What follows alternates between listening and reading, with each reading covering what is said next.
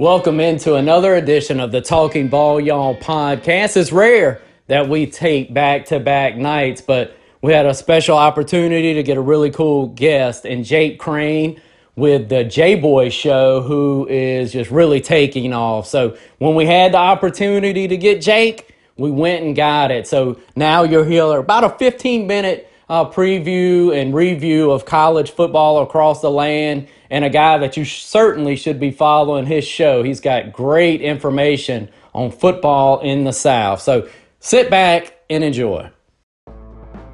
With fall and cooler weather just around the corner, there's no better time to head out to Brothers in Arms. It's Hattiesburg's premier outdoor gun range.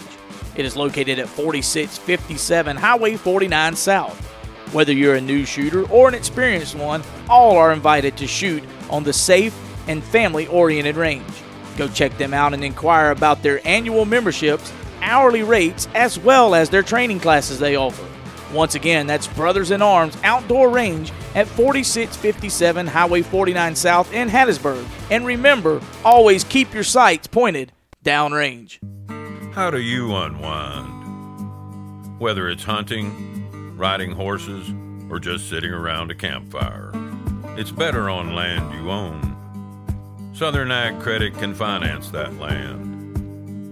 Give our Gulfport office a call at 228 832 5582 or visit us online at southernagcredit.com. We're excited tonight to be joined by Jake Crane with the J Boy Show. Jake, thanks for taking time for the podcast. Hey, man, I appreciate you asking me to come on. Uh, really enjoy your work and just excited the season's here. Jake, let's talk. We'll talk football in just a moment, man. But I wanted to give the listeners a little insight if they're not familiar with you. Just touch on kind of your journey, man, and the way that this show of y'all's is just really popping off, especially even over the last week with the announcements that y'all have made. Give us a look into that. Yeah, man. Well, I appreciate it. Well, uh, I I coached college football for nine years, six at the Division One level. When the uh, pandemic hit, you know, they sent us home for a little bit and started just messing around doing this podcast, and it really just got bigger and bigger and bigger. And decided it's what I wanted to do. Uh, literally in the, basically in the uh, airport parking lot of uh, where I was flying out of uh, to go back to coach, and man, been doing it a little over a year, and about a month ago, we signed with, uh, well, not even a month, really. We signed with uh, Colin Cowherd's network at the Volume, and we uh, got a YouTube ch- uh, show that comes on every weekday from 3 to 4 Eastern, 2 to 3 Central, and then we simulcast on Saturdays. And we're on Apple Podcasts, Spotify, iHeartRadio. Uh, we just signed seven athletes from the SEC. Uh, quarterbacks, you can, you can go look the list. I mean, it's Bo Nix, Connor Bazelak, Jordan Battle from Bama, a good amount of them. And I'm also doing another show with uh, Bryce Young that's going to be starting here soon. Yeah, exciting stuff, man. The philosophy, uh, win the water cooler, and then I've heard you several times in the show say, "Hey, it's not, it's not our, my show. You know, it's our show." Referring uh, to the guys with you, and then also your audience. What, what's behind that philosophy, man? Really cool stuff.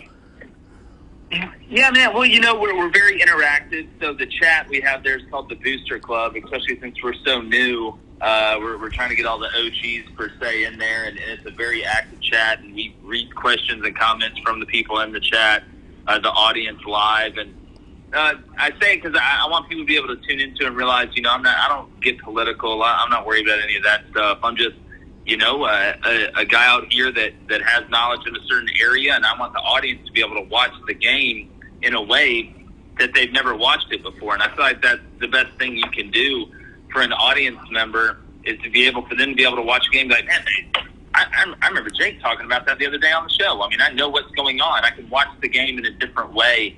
And uh, we've gotten unbelievable feedback from that because, again, without the audience, man, there is no us.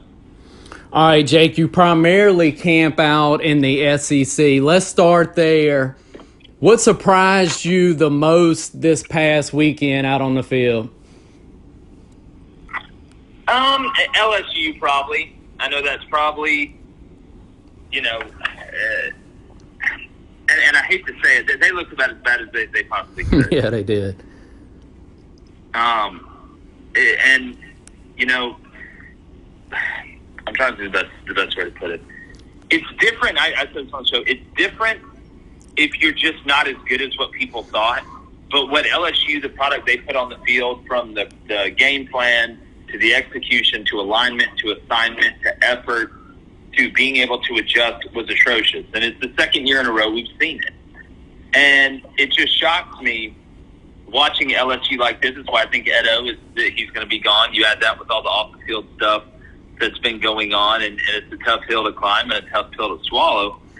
So uh, I, it's got to be LSU for me. You know, I thought Kentucky looked pretty good uh, in that new offense. I thought Levis, you know, is exactly what I thought he was going to be. I had him finishing second in the East, and everybody thought I was, you know, one math problem away from the mental institution. but uh, you know, at, at the end of the day, I'd have to say LSU on the other end of the spectrum, impressed with what you saw out of Ole Miss, and is that what you expected to see from Ole Miss?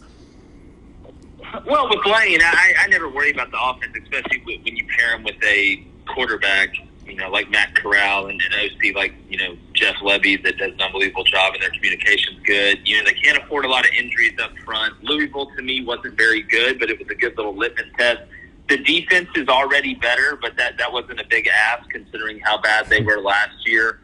But, you know, Ole Miss is going they, to win the games that they're trying to win, the, the big games. They're going to have to get at least two to three turnovers and three to three to four stops. If they can do that and play well on offense, they'll have a chance to, to pull some upsets. I still just worry about the defense.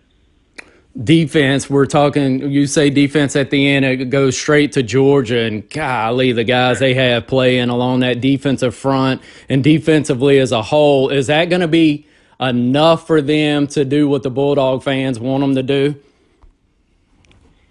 Well, you know, again, finding out about JT, you know, Carson Beck's a capable backup, but you but you hate to lose your you know leader and and one of the best players on your team. I, I thought JT maturely handled the last game and kind of how it went and the pace that was dictated.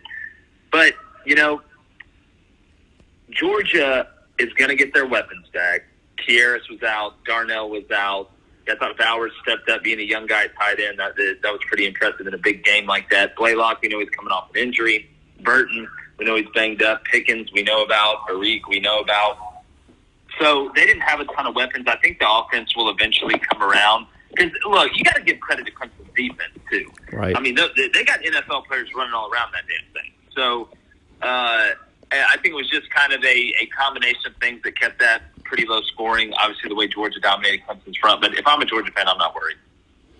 Worry would if you're you Oklahoma. you just get by that game, Clay. You just had you just had to win that game. Yep, and they survived and, and advanced, if you will, there.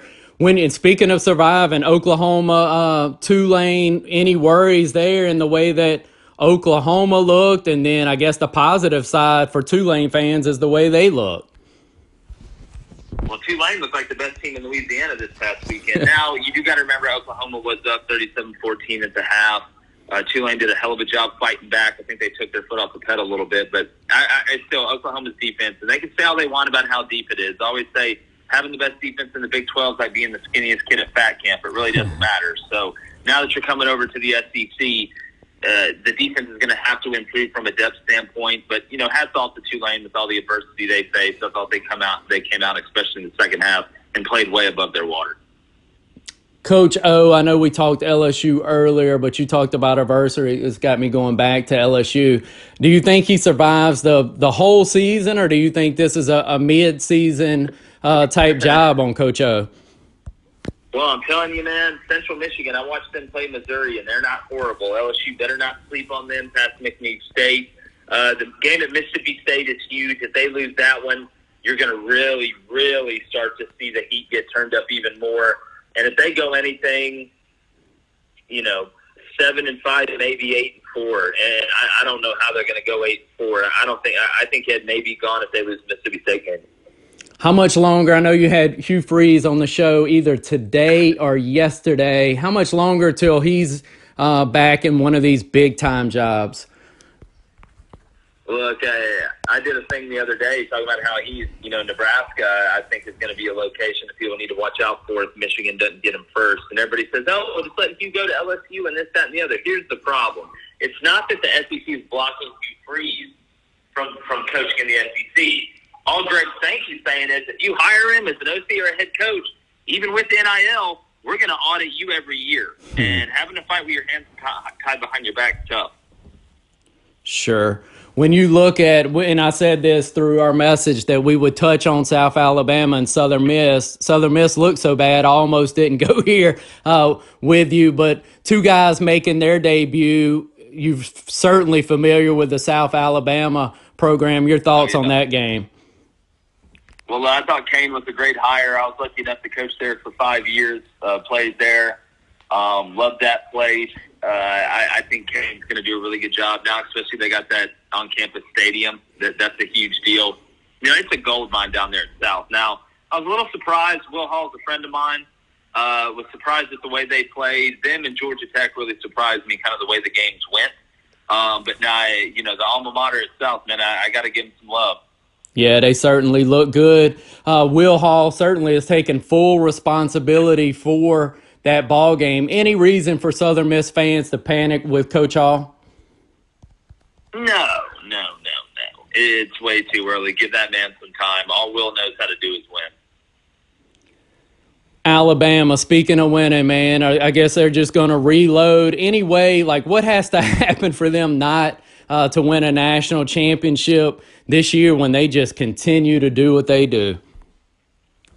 Well, you know, the only comparison I can make, it's like the, the same. It, you know, they've made like 13 Fast and the Furious, Furious movies, right? And, and the people that love those movies, like you would think after like the fourth or fifth one, you'd be like, all right, there's no way they can make another one that's that good or is going to make that much money. And then all of a sudden, you know, 13 Fast and Furious is into it. It's still pumping out as much money as it did before. So to me, it's just kind of like that. It's they're the exception to pretty much every rule. Nick Saban has built, you know, the Death Star over there, and I don't see them slowing down as long as he's in charge. Jake, if anybody was going to test them and, and kind of be there in the end with them, who's your top like two or three that would, give them a ball game in the end? Say Georgia, obviously, if they played in the SEC championship. Uh, I would say A and M I think they're going to boat race Florida. I don't care mm-hmm. if they played mm-hmm. that in Dan backyard. Um, God, man, it's a short list, isn't it? I mean, I think those are the two. To be honest with you, I mean, uh, really, they're the only two. Jake, how can the listeners of our show um, find yours and, and support what y'all have going on? I'm just going to tell you, man, just the way y'all utilize Twitter, the way you utilize relationships it's a fun follow, man, and to see where y'all are going. Um, I'm I'm glad to get you tonight before you're too big for a show like mine. So tell our listeners where to find you, brother. Oh, I appreciate that, man. Um, I'm I'm always going to be me, regardless of what happens on this. I just appreciate you asking me. Yeah, if you go to YouTube, you type in the Volume Podcast channel, you'll see it. Uh, it's a red V with a black background. We're live every weekday talking college football from three to four Eastern uh, hop in the chat or the Booster Club, as we call it. Like I said, we read your questions live on the air uh, and comments as well. It's, it's really interactive. And then on Saturdays, we do kind of a show in the middle of the, the evening, kind of, you know, recapping and previewing some stuff that's going on that's a lot of fun and really interactive as well. We also have great guests. I mean, anywhere from, you know, Cole Cubelic to Hugh Freeze to Bruce Pearl to, you know, really, really anybody, um, you know, not just in the SEC footprint, too. You can also find us on Spotify uh, Apple Podcasts as well. It's the J Boy Show. So, man, I appreciate it. Yeah, thank you, Jake. Keep doing your thing, bud.